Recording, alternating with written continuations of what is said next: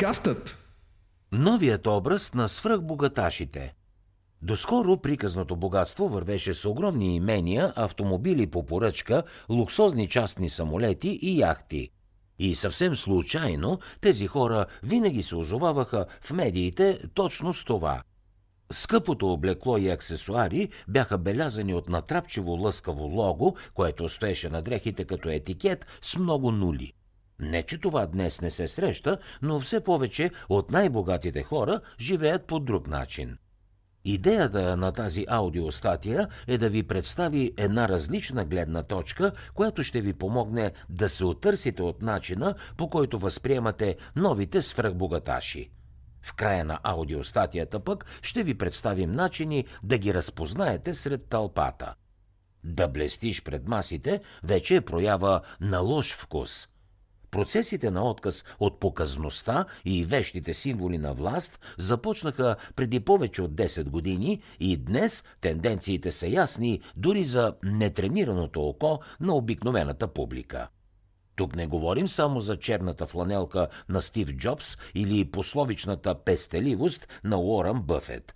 Скромността започва да се превръща в корпоративна политика – като анекдот се разказва това как пиарът на известен немски концерн заличил Ролекса от официално разпространяваната снимка на новия изпълнителен директор. Да демонстрираш по елементарен начин богатство и сила днес вече се смята за проява на лош вкус. Сега свръхбогатите държат да са оценени и признати в собствения си клуб, а там вече не се гледа с добро око на показността. Дрехите и аксесуарите им са не по-малко скъпи от преди, но стойността им може да оцени само професионалист или човек, който сам ги носи. Настъпи ерата на Стелт Уелт, превеждано на български като прикрито богатство.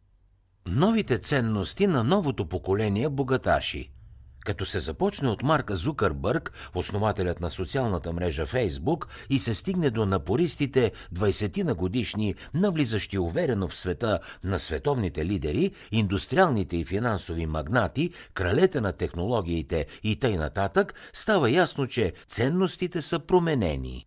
Марка Зукърбърг, човекът, който през 2004 създаде Фейсбук, има 20 напълно еднакви сиви тениски, които се побират в едно чекмедже.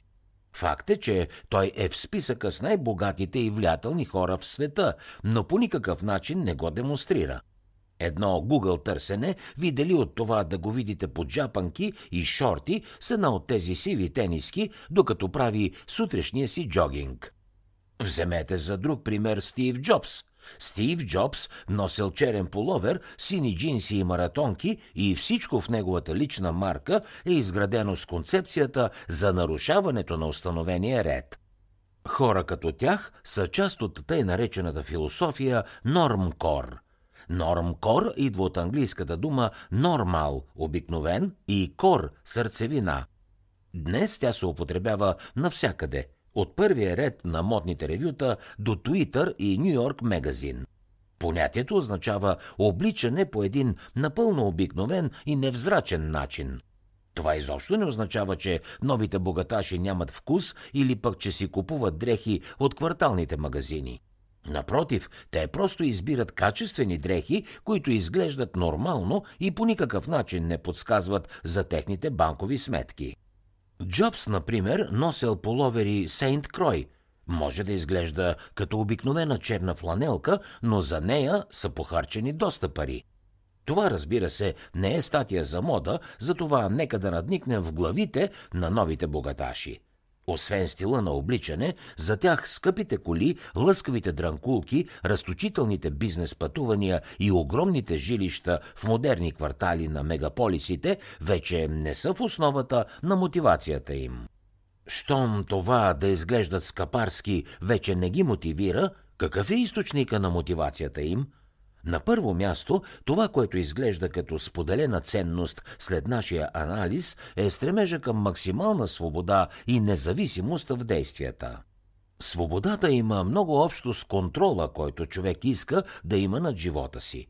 Списанието Forbes направило задълбочени интервюта с 45 свръхбогаташа, които не са наследили парите си, а са ги спечелили достойно и самостоятелно. Всеки от тях притежавал между 33 милиона и 1 милиард долара. Свободата била първото нещо в списъка на мнозинството от тях. Хей, hey, аз съм Калян от подкастът. Щом слушаш тази аудиостатия, най-вероятно си човек, който държи на това да научава нови неща и да се развива. Затова бих искал да ти споделя и нещо друго, което би могло да ти бъде от полза. Ние сме и създателите на подкаст По пътя на успеха, в който си говорим с млади, успяващи хора в България, за които съм сигурен, че си чувал. Ако искаш да разбереш за техния път и съветите им, непременно слушай подкаст По пътя на успеха и то безплатно във всички подкаст платформи или в YouTube. Наскоро част от екипа на приложението Activo Brain имаше среща с сериен предприемач в България, който притежава бизнеси за милиони лева. Въпреки, че името му няма да бъде разкрито, това, което той каза, потвърждава казаното до тук. А именно, може да ми се налага да работя между 90 и 100 часа на седмица, но ако желая, точно в този момент да изляза от офиса и да пия кафе с вас, Искам да знам, че имам пълната свобода да го направя. След свободата се нареждат всички останали фактори, като сигурността, а именно това, че няма да имат финансови проблеми и ще могат да осигурят добро бъдеще за тях и хората, които обичат. След сигурността идва възможността да се използват пари за нови неща. Всички сте чували клишето, че времето е пари, за новите богати хора обаче е обратното. Парите са време.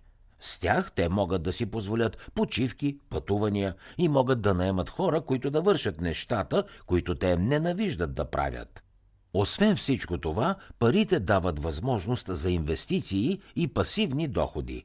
Или с други думи казано, богатите хора карат парите да работят за тях, а не обратното.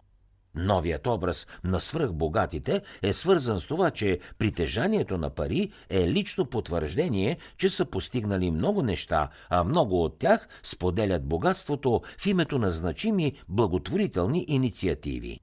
Ако не сте съгласни с последното, то забележете какво направи Бил Гейтс в Microsoft – през 2008 той се отказа от ръководенето на компанията, а през 2020 официално напусна управителния съвет на технологичния гигант, защото това ще му позволи да развива филантропската си дейност. И той прави това с фундацията Бил и Мелинда Гейтс. Как ще разпознаваме новите богаташи без лукса и блясъка – Отличителните елегантни костюми и дизайнерските вратовръзки все по-често се заменят с комфорта на маратонките и спортните дрехи, а лъскавите часовници се заменят от мощни смарт устройства, въплащаващи наистина последните достижения на технологиите. Те не се набиват на очи, докато се разхождат на улицата и на практика не се отличават от тълпата – това кара повечето хора да смятат, че годините на блясък са безвъзвратно отминали или че блясъкът и лукса са запазени само за публични светски мероприятия. И може би до някъде е така, но само до някъде – дори да изглежда небрежно и не особено привлекателно, точно като средностатистически студент, новият свръхбогаташ носи в себе си нещо, което го прави различен от тълпата, още при оценката на ситуацията, при първите му действия, да не говорим за резултатите от тях. Да речем, че сте на вечерен прием и се опитвате да идентифицирате наистина богатите хора – Обикновено, богатият човек има тенденцията да говори за това, което в момента учи или за голямо предизвикателство, което среща в бизнеса си. Най-влиятелните бизнесмени говорят за бизнес, а не за жени и забавления. Тяхното съзнание е заето с това, което обичат да правят и никога няма да ги чуете да говорят празни приказки. И точно поради тази причина новите богаташи са привлечени от умните хора на приема. Те искат да учат и с удоволствие биха обменили няколко думи с някой експерта в дадена област, който също е поканен. Ако пък ви се случи да поговорите с такъв човек, той няма да започне да ви говори за това колко пари има в банковата си сметка. Също не очаквайте да каже нещо от сорта на «Знаеш ли, че аз познавам този и онзи?» Това, което е вероятно да усетите, докато си говорите с такъв човек, е пламъка в него. Само няколко минути ще са ви напълно достатъчни, за да установите източника на неговата или нейната мотивация. Богатите хора обичат да говорят за работата си не защото трябва да работят от финансова гледна точка, а защото просто те обожават това, което вършат. Има нещо много специално, една магнетична харизма, която вие може да почувствате, когато темата на разговора ви отиде на там. И така, дори да се объркате кой е богат в началото на приема, заблудата ви много бързо ще се разсее и ще имате добра основа за спекулация, че сте идентифицирали истинските богаташи. И така, нека да обобщим. Новите свръхбогаташи не носят костюми и често не могат да бъдат разпознати от обикновените хора. Това, което е водещ фактор при мотивацията на някои от най-богатите личности в света, не е начина по който ще ги възприемат другите, а нуждата от свобода и контрол върху живота. В тази аудиостатия обсъдихме и това как да разпознаете свръхбогаташите на вечерен прием. Как ще използвате тази информация от тук нататък обаче, зависи изцяло от вас.